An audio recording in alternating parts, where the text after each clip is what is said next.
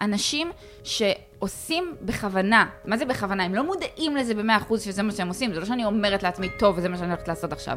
אני עושה כל מיני פעולות שמנוגדות לאינטרסים של עצמי, שותה יום לפני רעיון עבודה, כמו שאמרת, דופקת חמישה פרקים בנטפליקס אה, אה, יום לפני מבחן, רק כדי שבמקרה ואני אכשל, יהיה לי תירוץ, יהיה לי אליבי, אני לא אצטרך, הערך העצמי שלי לא יעמוד בסכנה ממשית, כי זה באמת נורא נורא מפחיד לתת את הכל ואז להיכשל.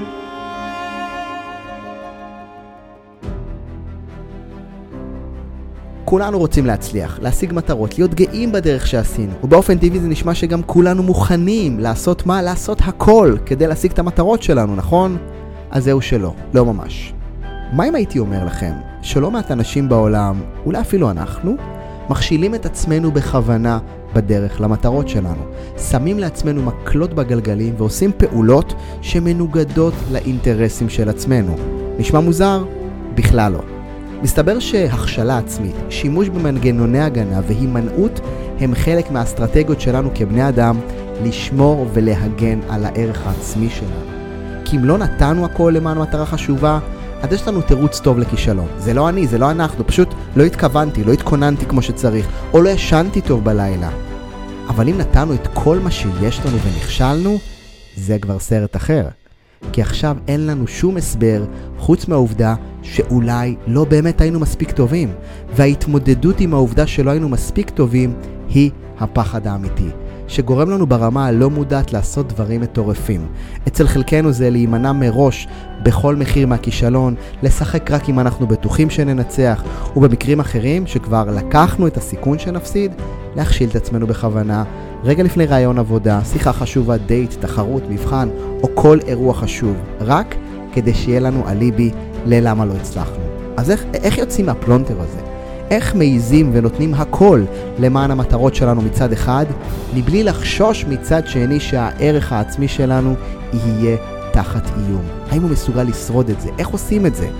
אז לשם כך הזמנתי היום את הפסיכולוגית שני ניב, שמעבר לזה שהיא פסיכולוגית הבית של רשת 13, שאני פוגש אותה כל שבוע בפאנל הבוקר ואנחנו מתחלפים, היא חברה טובה. ובעיקר, היא מומחית בהנגשת הפסיכולוגיה האנושית לכמה שיותר אנשים בצורה סופר פשוטה, קלילה, כיפית, צעירה ומדויקת. ולפרק הזה היא הגיעה כדי לעזור לנו להבין יחד איך לא להרוס לעצמנו בכוונה באמצעות דרך חדשה להתמודד עם הפחד שניכשל. בפרק דיברנו על הכשלה עצמית, מנגנוני הגנה, הימנעות, חרדת ביצוע ועל מה באמת אנחנו מגינים כשאנחנו מכשילים את עצמנו, ומנגד התחלנו לדבר על הפתרונות, איך להסכים להצליח, על החופש לטעות, איך בונים חוסן מנטלי דרך כישלונות, ועוד כל כך הרבה דוגמאות, פרקטיקה, ואיך להטמיע את הדבר אולי הכי חשוב, לחתור לעבר ההגשמה שלנו ובו זמנית לדעת שבתוך תוכנו ערכנו כבני אדם לעולם לא נתון לאיום. אז פרק 117, אל תהרסו לעצמכם בכוונה,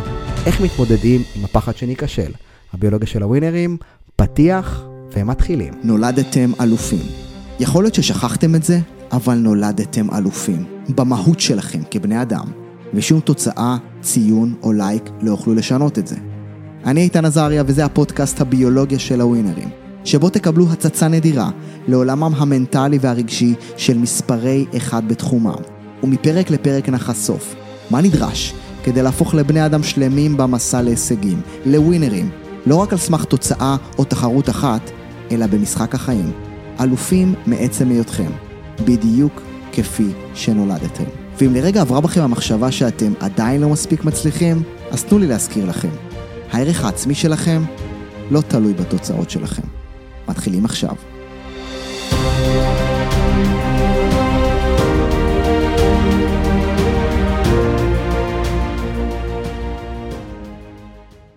חברים, עצרו הכל. מצאתי את התרופה להתמודדות עם כישלון. זהו, אחרי שנים, עשור, ליווי של אלפי אנשים מכל התעשייה, ילדים, סטודנטים, ספורטאים, מנהלים, זהו, מצאתי את פתרון הפלא. מוכנה לזה? אני מוכנה. מצאתי את הפתרון להתמודד עם כישלון, עם פחד ממה יהיה, מה אחרים יגידו. מוכנה? תופים, בוא נשים תופים. חבר'ה, הפתרון להתמודד עם פחד מכישלון הוא פשוט להימנע ממנו. לא לעשות. אני לא מאמינה. מה דעתך? וואו, אה. איתן, אתה הולך להיות מיליונר. נכון? זה פשוט סטארט-אפ. אני ישנתי כל הלילה ואמרתי, זהו, הקץ לבעיות האנושיות, הוא מגיע לקיצו, הימנעות, פשוט לא לעשות. בדיוק. ואז אתה לא טועה, אתה לא, אתה לא, לא כואב לך, אנשים לא מדברים עליך, לא מקטינים אותך, אתה לא מסתכן. וזהו, אני חושב שזה זה, זה, זה בעצם התובנה שלי, ואני לא יודע אם הפרק שלנו רלוונטי. נראה לי שהוא מאוד רלוונטי, אבל אני רק אגיד שלא נראה לי שהמצאת את הפתרון הזה. בוא נגיד, יש הרבה מאוד אנשים, גם אם הם מבינים או לא מבינים, שכבר חשבו על הפתרון הזה לפניך, ואנחנו נבחן, הוא אז אני לא כזה, מוצלח, הוא לא לא כזה, מוצלח. אז אני לא כזה מיוחד בזה. שני ניב, וולקאם, ברוכה הבאה? לביולוגיה של הווינרים. איזה כיף. איזה כיף שאת כאן. נשתף אולי את הצופים, את הקהל, את המאזינים המדהימים שלנו. את שני אני מכיר, כל פעם אנחנו מחליפים את הפינה במשותף. שני, אה, מעבר לזה שהיא פסיכולוגית מדהימה, היכולת שלך באמת להוריד דברים פרקטיים רלוונטיים ליום-יום, באופן אישי, היא כבשה אותי. אה, אני פוגש אותך כל יום שלישי בערוץ 13, בפאנל, ששם יש לך את הפינה המאוד מיוחדת שלך, שבה את כל פעם מנגישה כלים מדהימים. ופרקטיים ומעשיים, ואמרתי, טוב, חייבים לעשות, ואנחנו חודשיים ככה מספרים אחד לשני שניפגש יום אחד. נכון. עד שהחלטנו לעשות את זה, אז קודם כל, כיף שאת כאן. כיף להיות כאן, ממש תודה שהזמנת אותי. כיף גדול. אמ, אז נתחיל. זהו, אני, אני ממש... אה, אחד נרגש כי הנושא שלנו הוא לדעתי אחד הנושאים הכי מאתגרים למין האנושי.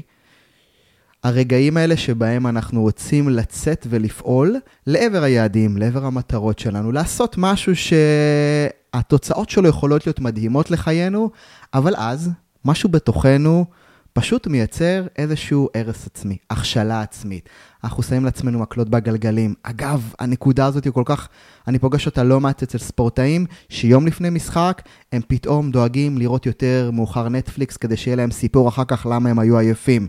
אנשים לפני מבחן או לפני אירוע, לפני הרצאה, דופקים להם את היום שותים בערב. בדיוק. זאת אומרת, ו- ומה שאותנו אולי מעניין, וזו הסיבה שהגעת לכאן, כן. להסביר לנו למה אנחנו דופקים לעצמנו את הסיפור, למה?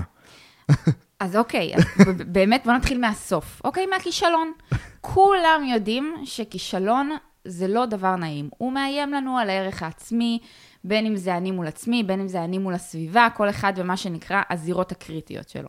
ועכשיו, בהקשר לפתרון, שמקודם הצעת, פתרון הפלא, הסטארט-אפ של להימנע מזה בכל מחיר, בוא נשאל את השאלה, האם זה בכלל אפשרי? האם אתה מסכים איתי שאני בחיים שלי, או כל בן אדם אחר שעכשיו מאזין לנו, יכול לא ב-100%, אבל ב-95% להימנע מכישלון בכל מחיר? נו מה, איך הוא עושה את זה? איך הוא עושה את זה? אז הוא פשוט לא מנסה דברים, אוקיי? הוא יעבוד בעבודה שדי קטנה עליו, אוקיי? או לא יחליף עבודה כי הוא מפחד שבעבודה הבאה אולי הוא לא יצליח. מישהי שלא תבשל, יצא לי קצת אה, סטריאוטיפי, אבל מישהו שלא יבשל אה, מתכון שהוא לא מכיר, אלא תמיד ילך למת, למתכונים שהוא יודע שיוצאים מוצלחים. במסעדה הוא יזמין את אותה המנה שהוא כבר יודע שהיא תהיה טובה. זאת אומרת, אין אופציה להיכשל. אני מנהל את החיים שלי בצורה כזאת שאני כל הזמן נמנע מכישלונות פוטנציאליים. אז על פניו, נשמע כמו פתרון סבבה. אם אני לא לוקח סיכונים מיותרים, אני לא נכשל, אבל מה אמרו לנו מאז שהיינו קטנים?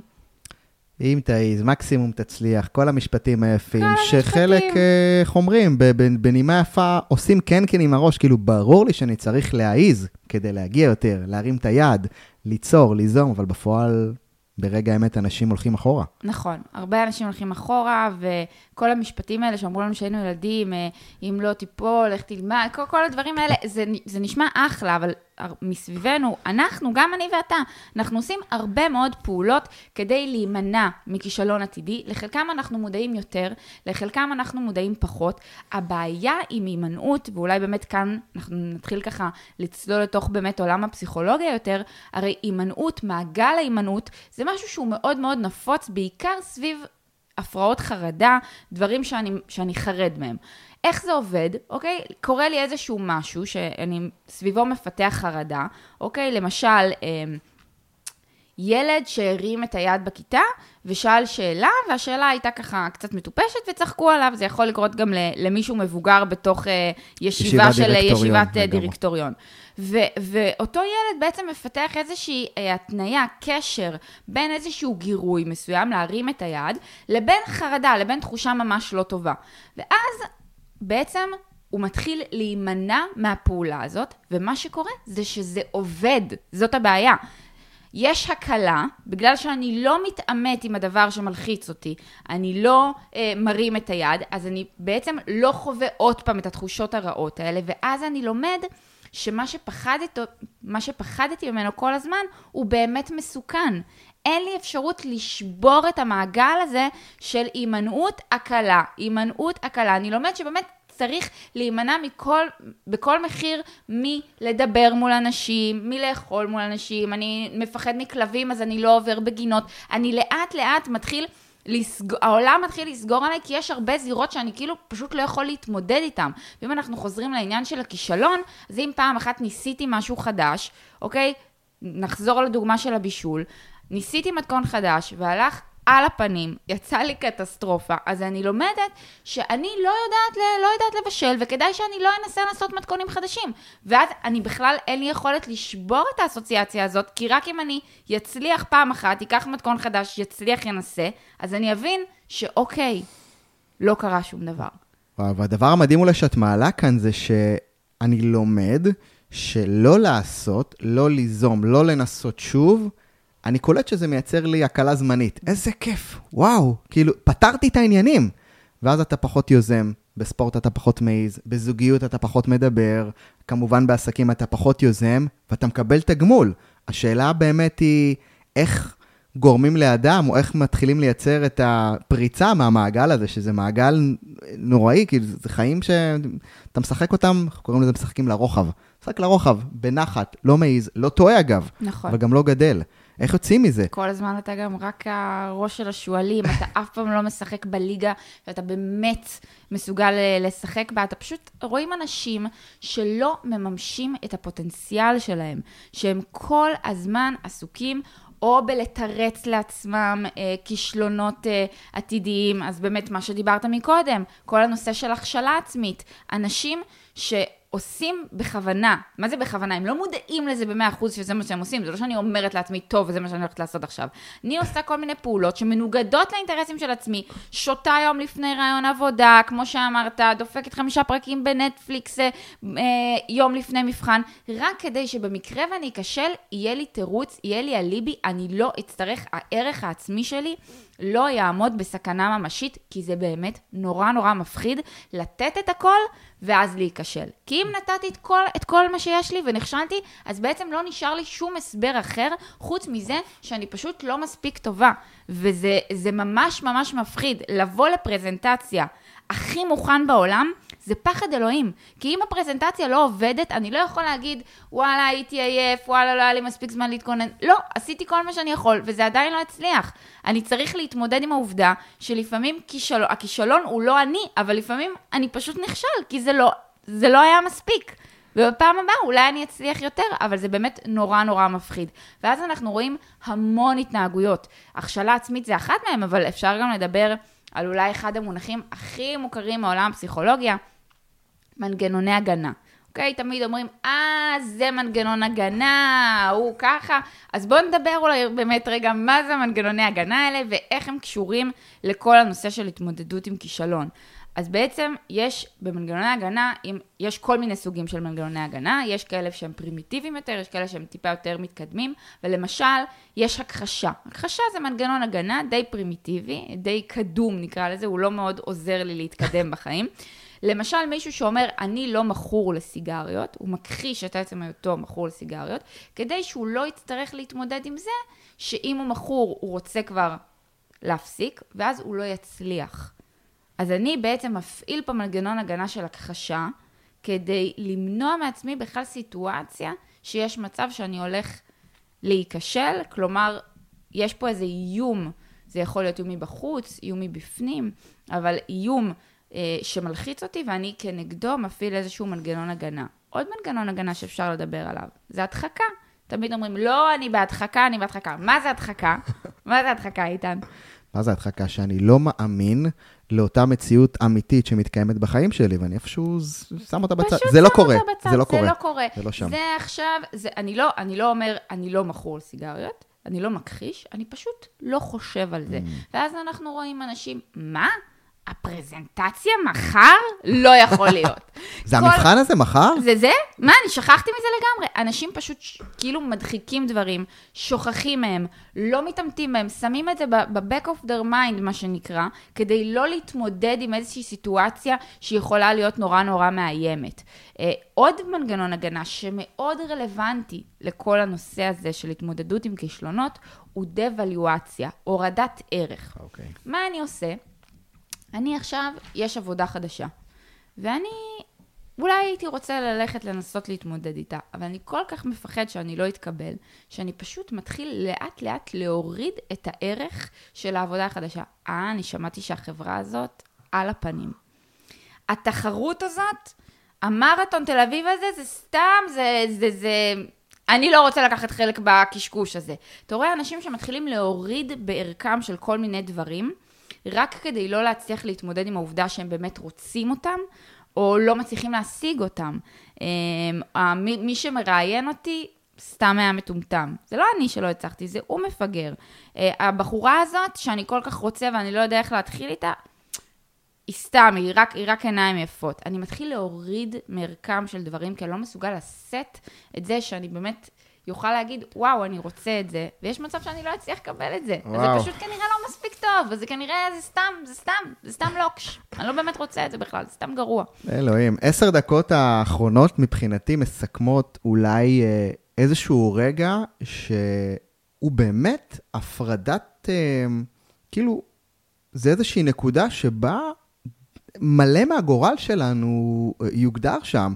וזה לא מבטיח, כמו שאמרנו, שהתוצאות יגיעו, כמו שאנחנו רוצים, אבל זה כל כך מוכר בכל כך הרבה רבדים, מלפני מבחן, מלפני משחק, מלפני אירוע, מלפני רעיון עבודה. ואם אני מבין נכון, רגע, ככה, תוך כדי שאת מדברת, אני מנסה להדביק אותך פה ב... את יודעת, כל פרק שאני, יש לי נוט כאלה בצד שאני רושם. אז אם אני מבין נכון בעצם, הפחד הכי גדול שלנו, זה לא אם נצליח או ניכשל, זה חס וחלילה שנתנו את כל כולנו, היינו מוכנים לאירוע, למבחן, לפגישה, להצגה, להצעה, לפגישה, היינו מוכנים, הגענו פיקס לאותו אירוע, ונכשלנו בו. למה? כדי שחס וחלילה נצטרך להתמודד עם אותה חוויה של, רגע, אם אני עשיתי הכל טוב, טקטקתי את העבודה, נתתי את כל כולי למען התוצאה והיא לא הגיעה, אז אני חסר, אז מי אני? כאילו, אני, אני כלום? זה, זה, זה, זה לשם זה הולך? זה הולך באמת... לשם כל הדבר הזה מתכנס? המק- המקום הזה באמת מתכנס, לפי דעתי, לאיזה, אה, מה הדימוי העצמי שלנו בעיני עצמנו, מה הערך העצמי, איזה נרטיב. אה, אנחנו אוהבים בפסיכולוגיה לדבר במונחים של נרטיבים. איזה נרטיב אני מחזיק אה, לגבי עצמי, לגבי מי אני בעולם. ואם הדבר הזה, המקום הזה, הוא לא עד הסוף יציב לי, אוקיי? ויש יש שונות מסוימת. יש בן אדם שבאמת מחזיק באיזו תפיסה עצמית, שהוא מסוגל, שהוא יכול, שהוא פגיע, שגם אם הוא ייכשל, הוא מבין שאוקיי, בפעם הבאה אולי הוא יצליח, ואז אולי כן יצליח, הוא לא יצטרך לעשות את כל הקרקס הזה כדי לא להעמיד את עצמו למבחן. אבל אם הדבר הזה הוא לא עד הסוף יושב לי, וכמובן זה לא תשובה של כן או לא, זה ספקטרום, וזה משהו שאפשר גם לעבוד עליו ולשנות אותו, אבל אם הדבר הזה הוא לא יציב אני אעשה הכל, הכל, כדי לא להרגיש שאני כישלון, שאני לא אחווה פגיעה בדימוי העצמי שלי, שהוא גם ככה שברירי ולא מבוסס. ואנחנו נראה, באמת, אני אומרת פיאסטה, כי זה באמת, זה, לפעמים, אם זה לא היה, אם זה לא היה קשה, זה היה יכול להיות מצחיק. איזה דברים אנשים עושים רק כדי לא להתמודד עם עצמה, עם כישלון עתידי. אה, עושים באמת אה, פעולות שנראות לנו לא הגיוניות, מכחישים, מדחיקים, הורסים לעצמם. ולפעמים אתה מסתכל מהצד ואתה אומר, וואו, איך, איך הוא לא רואה את זה? אני יכולה גם להגיד את זה על עצמי בתקופות אחרים, אחרות בחיים שלי, ש, שהייתי במקום אחר.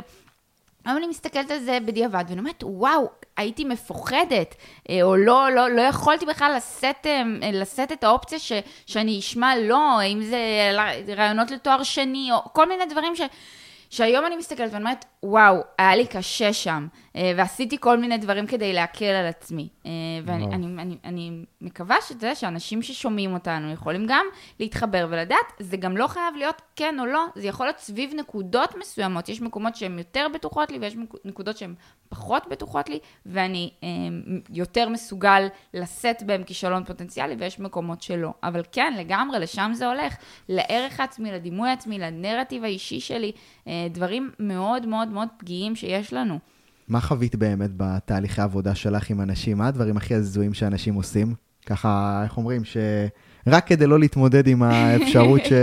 וואו, התקלת אותי, אני מנסה רגע לחשוב. אה, אני חושבת שבאמת אה, כל הנושא של הכשלה עצמית, מה שדיברנו עליו מקודם, באנגלית קוראים לזה self-handicapping, מהמילה Mm. נכות. שאנשים הופכים את עצמם כאילו לנכים. אני חושבת ש... אה, אני יכולה לה- להגיד על עצמי, שהרבה פעמים, אה, למשל, לפני שהגעתי לפינה הראשונה שלי, אה, דיברת מקודם על הפינה ב-13, אז אני, הפינה הראשונה שלי הייתה על הכשלה עצמית, ו- וכל הזמן אמרתי לעצמי, שני, אל תעשי את זה לעצמך, תתכונני הכי טוב שאת יכולה, כי היה בי איזה, יש משהו, במיוחד, ב, אני חושבת, בתקופה הזאת, אנשים רוצים להיות קולים. אנשים אוהבים כאילו להצליח, אבל uh, כאילו בלי לתת את המקסימום שלהם. זה נורא מגניב להיות הילד הזה שלא 100%, לא נותן את ה-200% שלו לפני המבחן, אבל הוא מקבל 100. כי אז מה? אם לא הצלחתי, אז בסדר, זה לא כי אני לא חכם. זה כי לא בגלל למדתי. שלא למדתי. אבל אם כן הצלחתי, אז אני מגה חכם. כי אפילו שלא, שלא, שלא. למדתי, כן. הבאתי את המאה. וזה מסוכן, אנחנו צריכים ללמוד, אני חושבת כ- כבני אדם, כאנשים, אה, הורים לילדים, ללמוד ליהנות מהצלחות שהן לא בפוקס, שהן לא במזל, שהן לא הצלחות קוליות כאלה, שהן הצלחות שהמקור שלהן בעבודה קשה ומאומצת, ומכישלונות שהן לא כישלונות כי לא ישנתי טוב בלילה, אלא כישלונות כי כנראה לא הייתי בשל, נתתי את המקסימום שלי ולא הצלחתי. זה נורא מפחיד.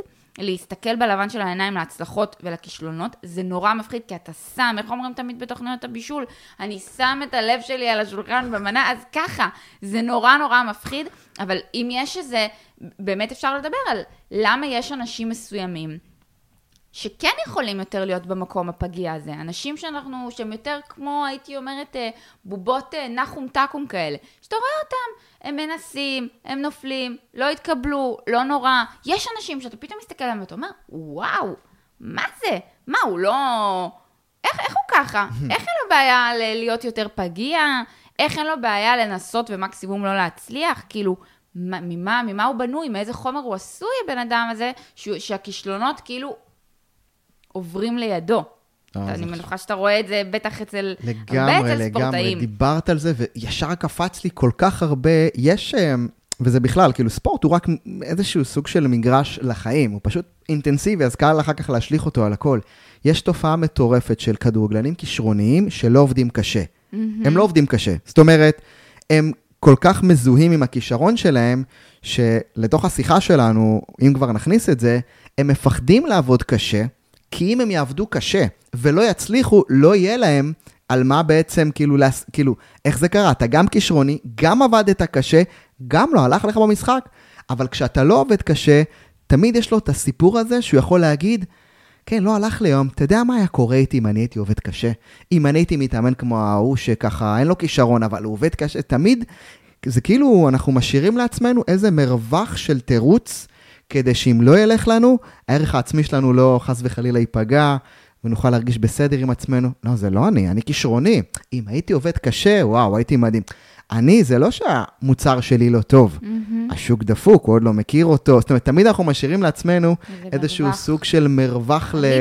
כן, והאליבי אליבי. הזה, אני חושב שהוא... אז אולי באמת. שווה ככה להעלות שאלה כן. באמת לככה למאזינים, אם אתם יכולים באמת רגע לחשוב על אותו, איך נקרא לזה, מרווח טעות, או אליבי, או רגעים ככה שדאגתם להכשיל את עצמכם בכוונה, מהמם. כדי להשאיר איזשהו מרווח ביטחון, שזה לא מרווח ביטחון אמיתי, זה רק אה, סיבה מספיק טובה שהערך העצמי שלנו יישמר, ומה מה עם השאלות שאנחנו יכולים בשלב הזה לשאול את עצמנו, אולי כדי לזהות בחיים שלנו רגעים שבהם, איך אומרים, דאגנו לייצר הכשלות עצמיות. כן. יש... אפשר, אני חושבת, לשאול, לשמ... לשאול את עצמנו, אה, קודם כל, בדרך כלל, וזה האבסורד, שאנחנו עושים הכשלה עצמית, הכי עצוב זה שאנחנו עושים את זה דווקא במשימות שחשובות לנו. Mm. כי אם המשימה היא לא כזאת חשובה, אז אין פה איום על הערך העצמי. אז אנחנו צריכים לחשוב, נגיד, על כל מיני אה, אה, משימות או תחרויות או דברים שככה היינו צריכים לעשות איזה משהו, ש... שלתחושתנו מדדו את היכולת שלנו. זה מאוד רלוונטי, זה מאוד קשור לאנשים עם הפרעות בקשב וריכוז הרבה פעמים, יש להם את זה קצת יותר כי זה מאוד נפוץ בגילאי בית הספר, אבל אה, בעצם איזושהי, איזושהי אה, משימה, זה יכול להיות אה, רעיון עבודה, זה יכול להיות פרזנטציה, זה יכול להיות ללמוד למבחן, ובעצם אני אומר, אני מרגיש, אני, אני שואל את עצמי, האם עשיתי את כל מה שאני יכול באמת כדי מהצד שלי להצליח. אם אני לא אצליח, איזה, איזה, איזה הסברים, אני, איזה הסברים יהיו לי? ברגע שאנחנו מתחילים לאמן את החשיבה הזאת, אה, אני חייבת להגיד שברגע שמפתחים מודעות לתופעת ההכשלה העצמית, היא, היא פוחתת. אה, כי אנחנו יותר, כי זה, זה כמו שריר, ש, שאנחנו יכולים לאמן אותו לשים לב, אה, לשים לב מתי אנחנו עושים את זה ולהגיד, אה, אה, אה, אה, אה, רגע, יש מצב שאני עושה את זה עכשיו.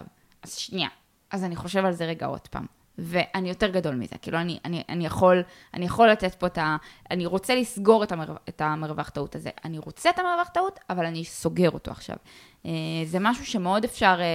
אה, בעיניי לפחות, כן אפשר לפתח עליו מודעות, וגם לאנשים שקרובים אליכם, יש פה מישהו שככה שומע אותנו וחושב על אה, חבר, או בן או בת הזוג, אה, שיש איזו תחושה שלא מממש את הפוטנציאל שלו, שכל פעם משאיר את, ה, את המרווח טעות הזאת, אז זה משהו שאפשר אה, גם לדבר עליו ולהתחיל לשים לב, וגם להבין שזה, אנשים עושים את זה.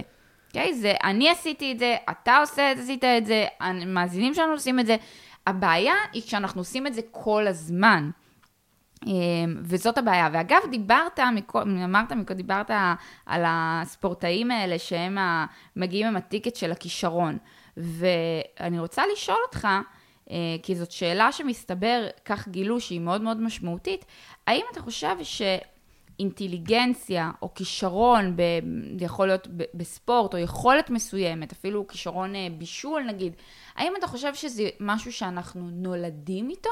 כאילו אנחנו נולדים עם איקס מסוים של אה, כישרונות, עם רמת משכל מסוימת, עם אינטליגנציה, עם יכולת מסוימת, והיא פחות או יותר קבועה לאורך החיים, או שאתה חושב שזה משהו שאנחנו באמת יכולים יותר לעבוד עליו, לשנות אותו? אני חושב שרק מתחום, איך אומרים, מהמגרש שבו נולדתי, אה, אם אתה לא, אם אין לך מושג בכדורגל, אתה לא תהפוך להיות שחקן. Mm-hmm. זאת אומרת, יש איזשהו, איזה שהם, אה, אתה יודע, סט uh, כישורים או יכולות uh, מולדות, מן הסתם מהירות ו- וטכניקה שיכולה להתפתח וראיית משחק. יש כמה יכולות שהן כמובן יכולות להיות, איך אומרים, ברות פיתוח, אבל אם אתה מהיר במידה X, אתה תשתפר בעוד כמה אחוזים, אתה לא תהפוך להיות אוסיאן uh, בולט מן הסתם, זאת אומרת, לצד זה אני אומר, לצד המגרש הפיזי, שהוא, איך אומרים, יש יכולות פיזיות שאיך אומרים, נולדת איתם, נכנסת איתם, אתה חייב לשפר אותם, mm-hmm. וראינו באמת, אה, איך אומרים, אה, קפיצות מדהימות של אנשים. עם זאת,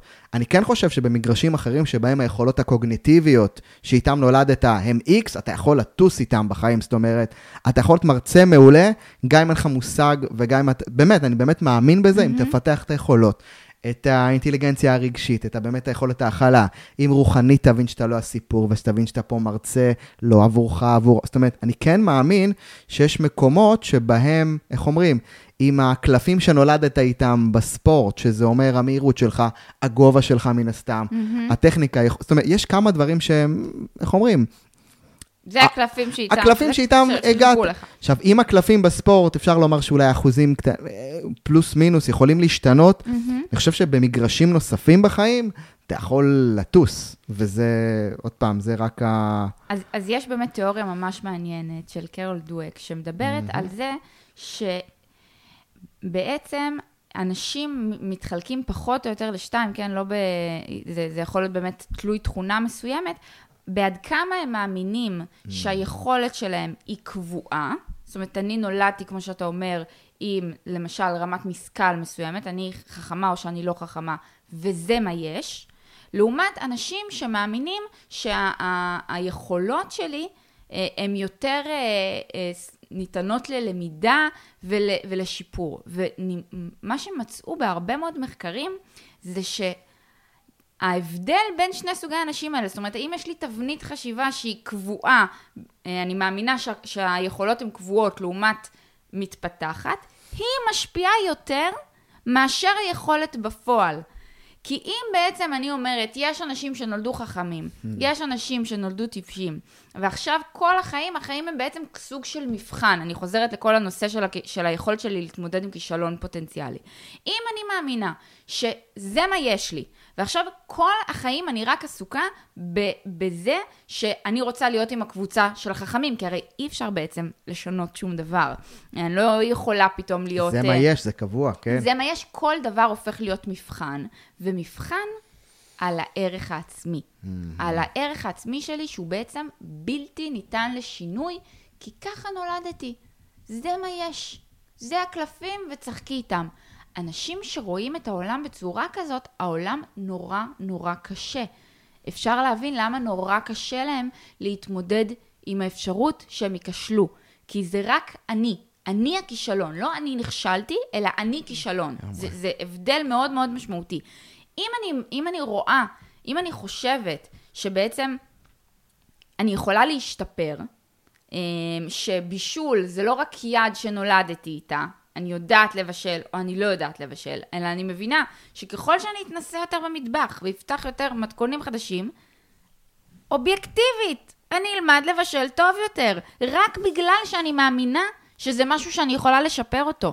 אם אני מאמינה שאין לי את זה וזהו, אין לי שום סיכוי להשתפר בדבר הזה, וזה גם נכון. גם אם את כישרונית על בבישול, וגם... וגם אם לא. ואני מסכימה איתך שאם אנחנו מדברים פה בתוך אה, עולמות הספורט, אז אני כן מסכימה איתך שיש דברים באמת כמו גובה, או, או כל מיני נתונים פיזיולוגיים בסיסיים, אבל נכון. מי כמוך יודע להגיד לי שלהיות ספורטאי או ספורטאי מצליח זה הרבה יותר מאשר רק אם אני רץ מהר, שגם זה אני מאמינה משהו שאפשר לשפר אותו, אם אני מאמין לגמרי. שאני יכול לשפר אותו. לגמרי. אם אני לא מאמין, אז זה, קצ... זה, זהו, זה dead end. יותר מזה, עצם זה שקיבלתי קלפים טובים יכול להיות גם לרעתי, אם אני בתפיסה המקובעת, כמובן, כי זה, וזה רק מראה שראינו מלא ספורטאים כישרוניים שהתרסקו, ומלא ספורטאים שקיבלו קלפים סבירים ובינוניים, והחיים שלהם קפצו כי הם האמינו שאת הקלפים הנתונים הם יכולים לשפר בצורה משמעותית, והם חיפרו על היותם פחות מהירים, הם חיפרו על זה ביכולות אחרות, קוגניטיביות, מטורפות, של team player, של להיות שחקני קבוצה, של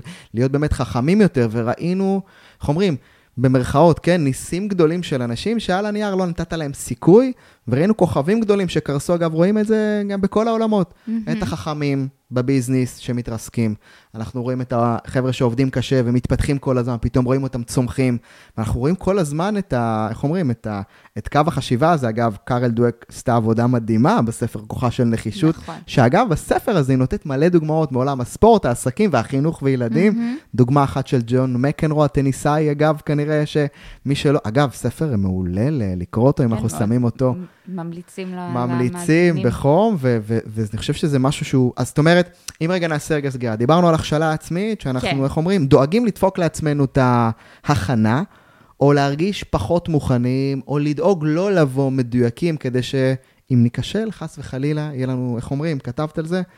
שהערך העצמי שלנו לא יעמוד uh, במבחן. נכון, אבל אני רק רוצה להגיד שהכשלה עצמית זה אפילו צעד אחד קדימה ממה שפתחנו איתו, שזה ההימנעות. Mm-hmm. זאת אומרת, אני, הימנעות זה אני לא משחק בכלל. Mm-hmm. אני לא מגיע למשחק, אין סיכוי. אחר כך אני כבר משחק, אנחנו, אם אנחנו זזים טיפה בספקטרום, אני משחק, אבל אני, למשל, משתמש במנגנוני הגנה שיכולים להיות פרימיטיביים יותר או מתקדמים יותר, זאת אומרת זה ספקטרום, יש, אה, ואז אני יכול לעשות כל מיני תופעות של להכחיש, להדחיק, לא, אבל אני כבר במשחק, אני כבר משחק, mm-hmm. אני משאיר לעצמי מר, מרווחים של טעות, אני עושה לעצמי הכשלות עצמאיות כדי שאם אני אכשל, אז אוקיי, לא קרה שום דבר, אבל אני כבר במשחק. אנחנו נמצאים שתי צעדים קדימה, mm-hmm. לעומת מה שהתחלנו איתו, של האופציה של להימנע לגמרי מהאפשרות להיכשל. ואז אנחנו מתחילים לזוז עוד קצת על גבי הספקטרום הזה של כמה אני מסוגל לחוות כישלון פוטנציאלי. ואנחנו מתחילים כבר להגיע באמת לאזורים של יותר אה, יכולת לבטא פגיעות, של מה שדיברנו מקודם, להאמין שהיכולות שלי הן לא קבועות, אלא הם, הם, אה, יש להם אה, אפשרות להתפתח, להשתפר, כל מה שדיברנו עכשיו על ה mindset, על תפניות החשיבה. ופה אני רוצה להכניס עוד איזשהו מושג מעולם הפסיכולוגיה, הפסיכולוגיה החברתית, של בנדורה, אוקיי? Okay? שנקרא מסוגלות עצמית. אה, והמסוגלות עצמית הזאת זה עד כמה אני מאמין שאני בעצם מסוגל. עכשיו, שזה בעצם מה שאנחנו מדברים עליו מתחילת הפרק. כן. אבל למה זה מאוד מאוד משמעותי? מה בנדורה אומר ומכניס לנו פה עוד איזשהו משהו? הוא אומר, אם אני מאמין שאני מסוגל, בזמן הביצוע אני אוכל להתרכז ב- בלבצע, אוקיי? אנחנו כל, אני, כבר התחלנו עם דוגמת הבישול, אז נמשיך איתה. אם אני מאמינה שאני מסוגלת שאני אקח עכשיו מתכון חדש מהאינטרנט ואני אעשה אותו ואני אצליח לעשות אותו, אז אני יכולה להתרכז בזמן ההכנה בביצוע המתכון. בהוראות, אני הולכת, אני בתוך העבודה, אני בתוך המאמץ, כל המשאבים שלי מופנים פשוט ללעשות את הדבר הזה. להצליח במבחן, ללמוד בליל המבחן, לשחק במשחק. אבל אם תחושת המסוגלות שלי היא נמוכה, ואני לא מאמין, או שיש לי ספק לגבי האם אני הולך להצליח או לא הולך להצליח, חלק מהמשאבים שלי, וזה תלוי כמה רמת המסוגלות שלי, כמה אני חושב שאני לא עומד להצליח, חלק מהם מופנות אוטומטיות לכל המחשבות על זה שאני לא עומד להצליח. אני בעצם חצי מהזמן, או חצי מהכוחות הנפשיים שלי משקיעה בלהכין את המתכון, אבל חצי רק בלחץ מזה שהמתכון שלי עומד להיכשל. רגע, זה לא נראה כמו שאלה בתמונה, הנה, כבר עשיתי לא טוב, אוף, אה, מתקשרת לאימא שלי, אמא תכיני לי גיבוי. אני בכלל לא מצליחה לתת 100% בלהכין את המתכון החדש, כי אני לא בכלל מאמינה עד הסוף שאני מסוגלת לבצע אותו. ובמובן הזה, תחושת המסוגלות העצמית, כמה עוד לפני שהתחלתי אני מאמין שאני הולך להצליח, היא, אה, היא נבואה שמגשימה את עצמה, או יכולה להגשים את עצמה, כי היא אובייקטיבית משפיעה לי על הביצוע, ואני מניחה שזה משהו שמתוך עולמות הספורט, אנחנו יודעים על חרדות ביצוע של ספורטאים, ועל כל הנושא של כמה זה חשוב איך השחקן עולה למגרש, אבל אני חושבת שגם בנדורה פה באמת מצליח לשים את היד על גם איך זה קורה, איך קורה שתחושת המסוגלות העצמי שלי לפני משפיעה על הביצוע, שמשפיע על תחושת המסוגלות שלי אחר כך. זה בעצם נהיה מעגל, ועוד שזה יכול להיות מעגל מאוד מאוד אכזרי. אני מפחדת שאני לא הולכת להצליח, ואני באמת לא מצליחה להכין את המתכון, כי אני כל הזמן בלחץ, ואז אני עוד יותר פוחדת לפני הפעם הבאה שאני ארצה להכין מתכון חדש, ואני נכנסתי לאיזה מין loop כזה, שרק לאט לאט מוריד אותי למטה, או שאם אני באיזה תחושת מסוגלות טובה, ואז אני באה עם ביטחון, עם אנרגיות, ב vibe טוב, נכנסת למטבח, שמה מוזיקה, כל כולי בתוך זה, מצליחה, וואלה, בואנה, איזה מתכון הצלחתי לעשות, כבר פעם הבאה אני לוקחת אחד עוד יותר קשה, ועוד יותר קשה, ואני כבר מתחילה לפתח ביטחון, איזה כיף, אני מתחילה לדעת לבשל. מדהים, מדהים. אני חושב שקודם כל, אה, אפרופו, בנדורה אה, מככב, בטח, ב, אגב, בעולמות הפרפורמנס, פסיכולוגיית הספורט מאוד מאוד חזק, וכמובן אה, בחיים עושה עבודה מדהימה, כי באמת הוא, הוא הביא את ההבנה של עוצמת האמונה לפני הביצוע, תשפיע משמעותית על הביצוע, על היכולת, על ההנאה שלך, כמובן על התוצאות של, ה, של הביצוע. ואולי כאן עולה השאלה, ואיזה כיף שהבאת את בנדורה, מה ישפיע על עוצמת האמונה לפני הביצוע. תמיד אני אומר ככה לחבר'ה שלנו שהם יכולים לעלות למשחק, זה יכול להיות, אה, זה יכול להיות אה, ממנהלים עד, אה, זה לא משנה מי, שבאמת עוצמת האמונה לפני הביצוע היא בעצם הביצוע הכי חשוב. כי אם עלית, ואתה כבר במגרש, אתה בשדה הקרב, אין מה לתקן עכשיו. עלית חצי כוח עם פחד, כמו שאמרת, חצי עסוק בביצוע, חצי עסוק במה אחרים יגידו, שזה הכי לא מסוגלות, אתה, אתה 50 אחוז כוח בתוך באמת ההשפעה שאתה רוצה לייצר. אז אם דיברנו על, אה, על בנדורה, מסוגלות עצמית בתור תחושת האמונה לפני הביצוע, מה השפיע? זאת אומרת, מהי העבודה, או מה ישפיע על תחושת המסוגלות שלנו לפני הביצוע? אז פה אנחנו כבר באמת נכנסים לאזורים של אמונות ליבה, אוקיי? של אמונות ליבה, של איך אני תופס את עצמי, מה שגם אה, דיברנו עליו, אנחנו מדברים עליו פה לאורך אה, כל הפרק, אה, שהוא מושפע בעצם כל הנושא הזה של הנרטיב העצמי שלי, איך אני רואה את עצמי, כמה אני מאמין שאני... אה, מסוגל להתמודד עם דברים, קשור גם לחוויות עבר, בדיוק מה שדיברנו קודם, מבחינת, הלופ הזה, ואנחנו יודעים ש... מגיל קטן ילדים אה, בעצם אה, מתחילים לפתח אה, איזשהו סנס לגבי עצמם, זה מאוד מאוד רלוונטי למה ההורים משדרים להם, אה, ואנחנו יודעים שכל הנושא של, אה, אה, אם אה, דיברנו על נבואה שמגשימה את עצמה, אז כשאנחנו מדברים על איך בן אדם אחר בהורות, איך ההורה תופס את הילד שלו, אז אנחנו מדברים על אפקט פיגמליון ואפקט הגולם. אם ההורה מצליח לראות את הילד שלו כבעל מסוגלות, אה, למשל, אה, האימא ששולחת את הבן שלה בפעם הראשונה אה, לגן, אה, והאם האימא בתוך תוכה, בלי, אני שנייה שמה בצד את כל החרדות של האימא ש- על עצמה. אני מדברת רק על מה האימא חושבת. האם האימא חושבת שהילד שלה מסוגל להתמודד היום עם הפרידה הזאת בגן? לאמונה הזאת יש השפעה מכרעת על האם הילד באמת יצליח. כי אנחנו יודעים שאיך ש... מגיל קטן, זה בהתחלה הדימוי העצמי שלנו עובר כמעט ב-100% דרך ההורים. זאת אומרת, אנחנו רואים את עצמנו דרך העיניים של איך שההורים של, שלנו מסתכלים עלינו, או הדמויות המטפלות. לאט לאט אנחנו מצליחים לייצר איזושהי תחושה של נפרדות, ואנחנו מפתחים איזשהו נרטיב עצמי, גיבוש אה, זהות, אה, אפשר לקרוא לזה, שזה באמת יותר קורה בגיל ההתבגרות, אבל זה כמובן תהליך שאנחנו איתו כל החיים. אז האמונות ליבה האלה, שהן הן ממש מהרגע הראשון שבאנו לעולם, אוקיי? כמה אה, האמא ניגשת לתינוק כשהוא בוכה בלילה, אם היא מאמינה שהוא יצליח רגע, עוד שנייה יירגע, או כמה היא מרימה אותו, ואני לא נכנסת פה ל- לאזורים אה, ככה, כל הנושא של ייעוץ שינה זה נושא מאוד מאוד רגיש, אבל אני אומרת, זה משהו אה, באמונות הליבה שלנו, שמושפע גם מהתנסויות קודמות, גם מאיך אנחנו, איך ההורים שלנו רואים אותנו, איך אנחנו חושבים שההורים שלנו רואים אותנו. כל הדבר הזה ב- ב- ב- ב- בתוך מעגלי השפעה מייצרים לאט לאט את הדבר הזה של הנרטיב, אה, של איך, מה, מה אני בעצם רואה שאני מסתכל במראה, שחלק ממנו זה באמת התכונה הזאת, התכונת המסוגלות הזאת אה, של כמה אני מסוגל, כמה, כמה אני מאמין, בזירות שונות. יש מישהו שיכול להרגיש... לפני שהגעתי לכאן היום בבוקר, שאלת אותי אם, אם אני אסתדר עם החנייה. ו- ו- ו- ואמרתי לך, ככה בקלות, אל תדאג, איתן, אני אסתדר.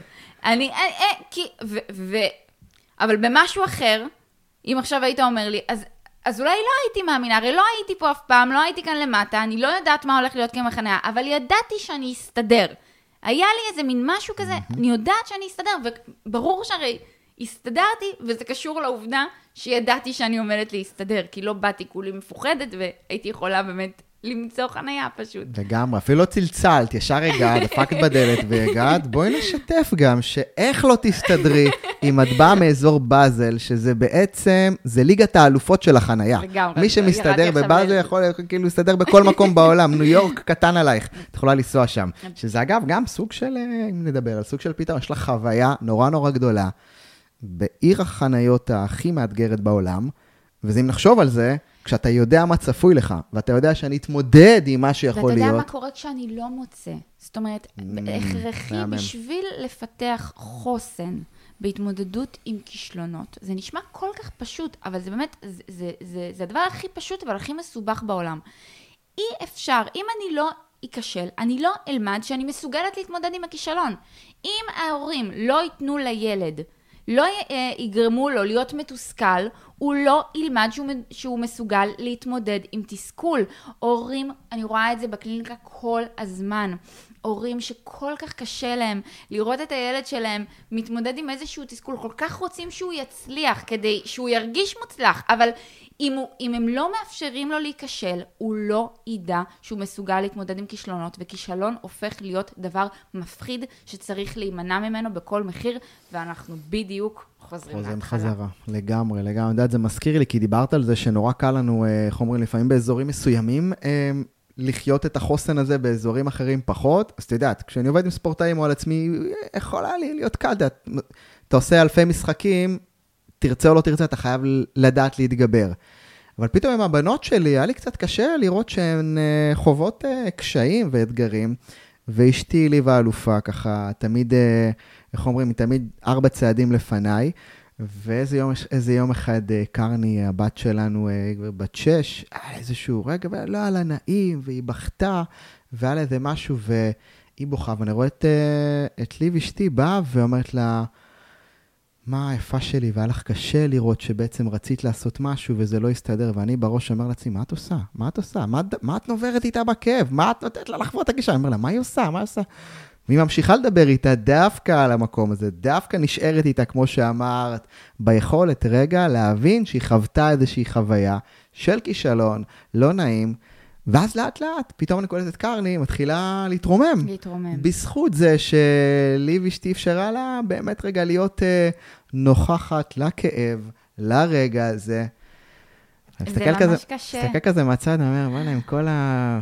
כל מה שאתה חושב שאתה יודע וזה, אני עושה לך בית ספר בשנייה, אבל אין מה לעשות, אתן חכמות יותר, טובות יותר, וזה באמת אה, אולי אחד הלמידות הכי, אולי הכי חשובות, אני חושב, ש... שאנחנו צריכים להביא לחיים האלה. לא, לא רק שלא להיבהל אה, מהכישלון, אלא, אחד, להבין שהוא יגיע תכף, ולהבין איך להתמודד איתו, כמו שאמרת. ולהבין, אה, אם באמת אני חוזרת לדוגמה שלך, הרבה פעמים אני חושבת הורים, מתוך באמת אה, אהבה מאוד מאוד גדולה וחוסר יכולת לראות את הילד שלהם באיזה כאב, אז גם אם יש איזה כישלון, אז, אז מיד שמים אותו על כל מיני uh, גורמים חיצוניים. לא, תראי, זה לא היה פייר, או המבחן היה נורא נורא קשה. כאילו, הכל כדי שהילד לא בעצם ההורים מפתחים אצל הילדים, בדיוק כמו שדיברנו מקודם, על ההכשלה העצמית. הם מוציאים את אזורי הטעות ו- ומראים לילד למה בעצם זה לא הוא, כאילו זה לא מה שהוא עשה,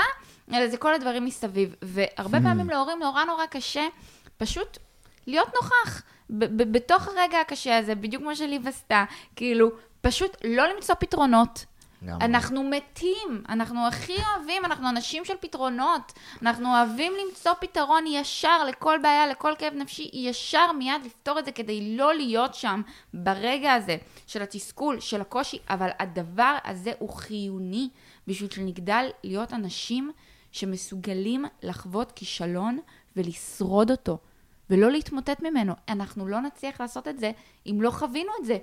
לאורך הדרך. וזה, אני חושבת שאני אני באמת רואה את זה עם, עם המון הורים, שזה דבר שהוא קורע, קורע אותם מבפנים, אה, ורק כשמתחברים לזה מהמק, מהמקום של... זה, זה מה שטוב לילד, mm-hmm. מצליחים להבין את הרציונל הזה, אז אז מצליחים לעשות את הדבר הזה שהוא נורא נורא קשה, כי ברור שהאינסטינקט הוא ישר לעטוף ולהגן ולפתור, ושילד יצליח בהכל.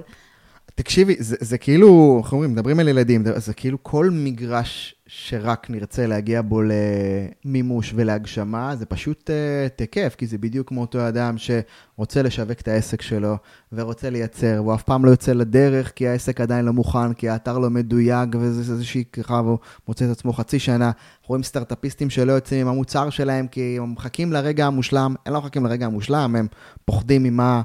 יקרה לערך העצמי שלהם, חס וחלילה, הם יצאו עם המוצר והם יגלו שהוא לא באמת קיבל את הפידבקים, אז אולי אה, בואו ננסה לשרטט איזשהו, מהם הצעדים הנכונים, או איזשהו, אה, אה, איזושהי דרך שבאמת תאפשר לנו מצד אחד כן להביע את עצמנו, mm-hmm. כן לצאת החוצה, גם כן לצאת עם 100% מוכנות, שזה אולי, אני חושב שזה ה-game changer שהבאת לפרק הזה, כי באיזושהי רמה לא מודעת אנחנו דופקים את ההכנה כדי לא לגלות שהיינו מוכנים ונכשלנו. נכון. מה עם הצעדים, או ככה, אם את יכולה ככה לפרוס לנו, אם זה בסדר, ככה... בטח, ברור.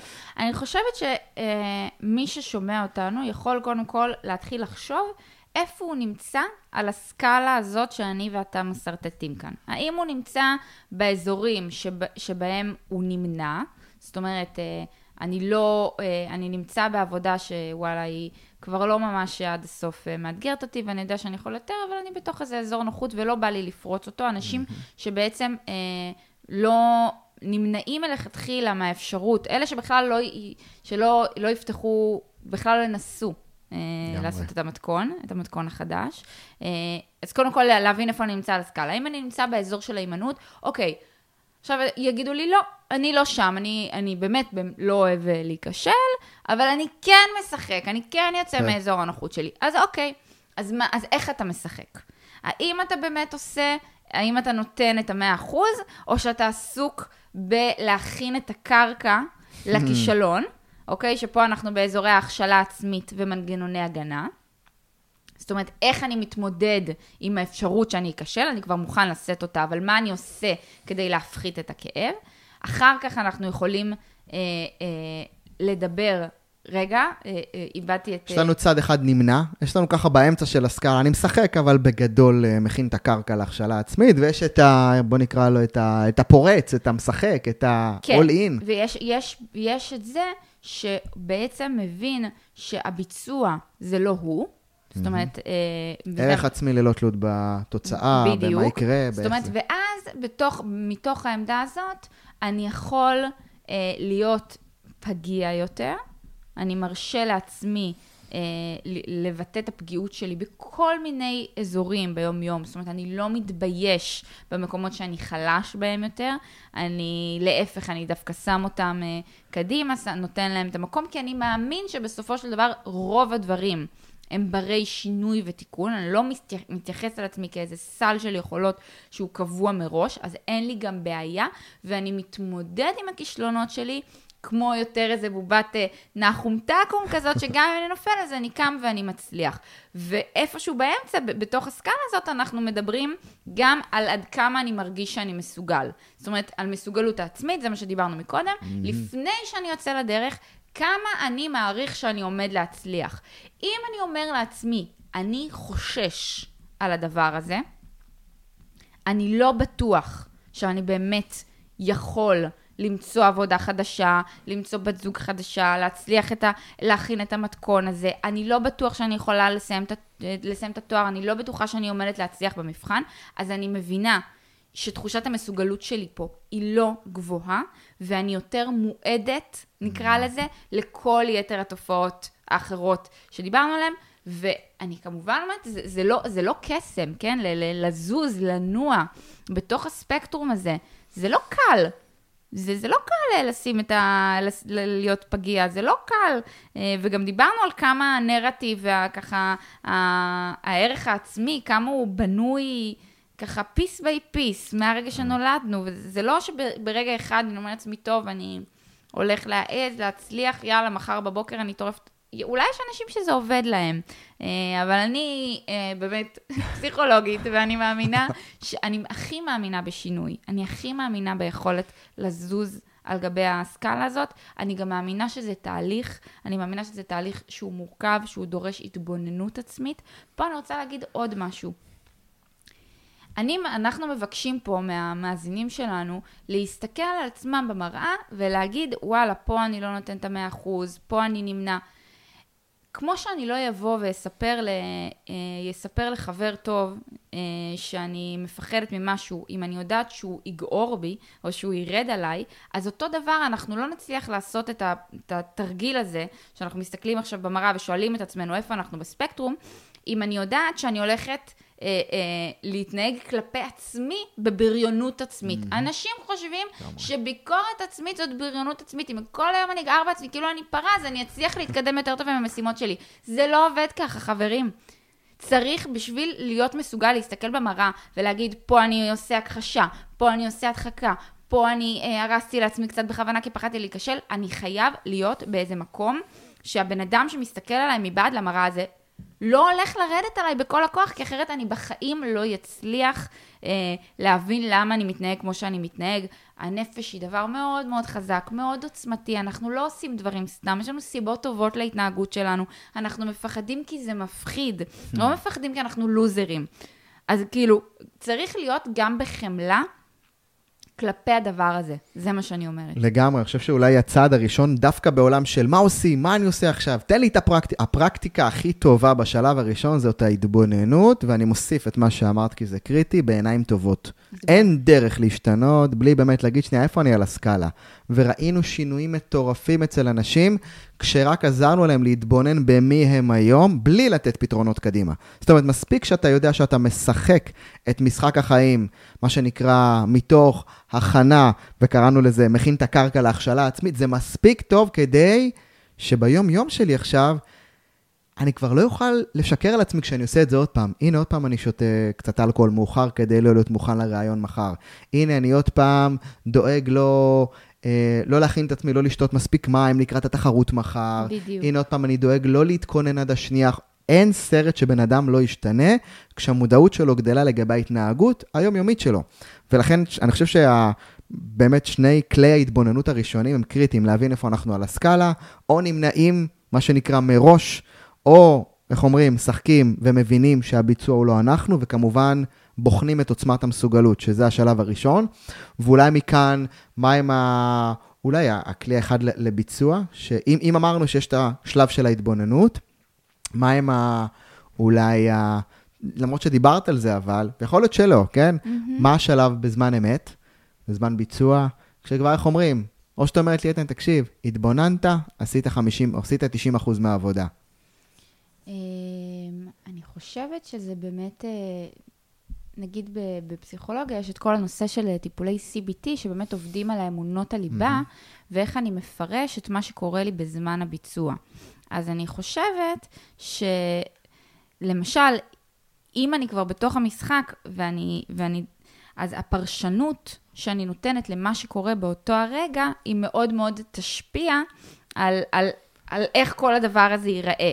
אם אני, אומר, אם אני אומרת, כמו שדיברנו מקודם על להכין את המתכון. כן. אז אני אומרת, אוי, זה, זה, זה, זה, איזה גרועה אני, או... זאת אומרת, כל הפרשנויות שאני נותנת ב, בז, ב, בזמן, בזמן אמת, אמת mm-hmm. אה, שהן שוב נמצאות באיזה תקשורת, אה, מול הנרטיב, הערך העצמי, הדבר המאוד פגיע הזה, שאני, שאנחנו מבקשים פה מהמאזינים שלנו להצליח אה, לחיות איתו, לשים אותו ככה חשוף אה, מול האפשרות שהוא יקבל איזה בומבה קטנה.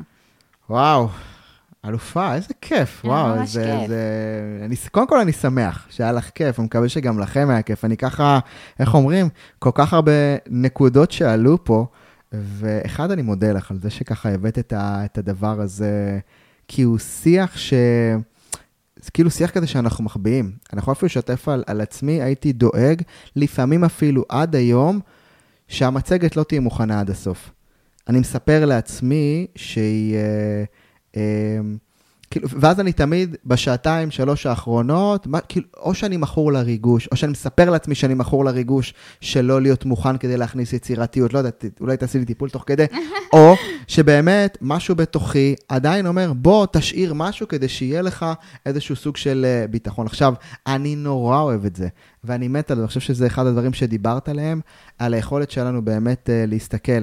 אז כשהסתכלתי, במקום להשאיר 50% מצגת פתוחה, אני משאיר היום 10% אה, או 5%, אבל זה עדיין משהו שאם אני מתבונן עליו, אני יכול להגיד איזה, כאילו, איזה כיף שיש לנו את ה... אחד, את היכולת להבין, ש... אני חושב שאמרתי את זה בצורה הכי, הכי אמיתית, שהדברים שהכי חשובים לנו, הם הדברים אולי שהכי נגן עליהם, mm-hmm. או שהכי באמת נתמקד בהם.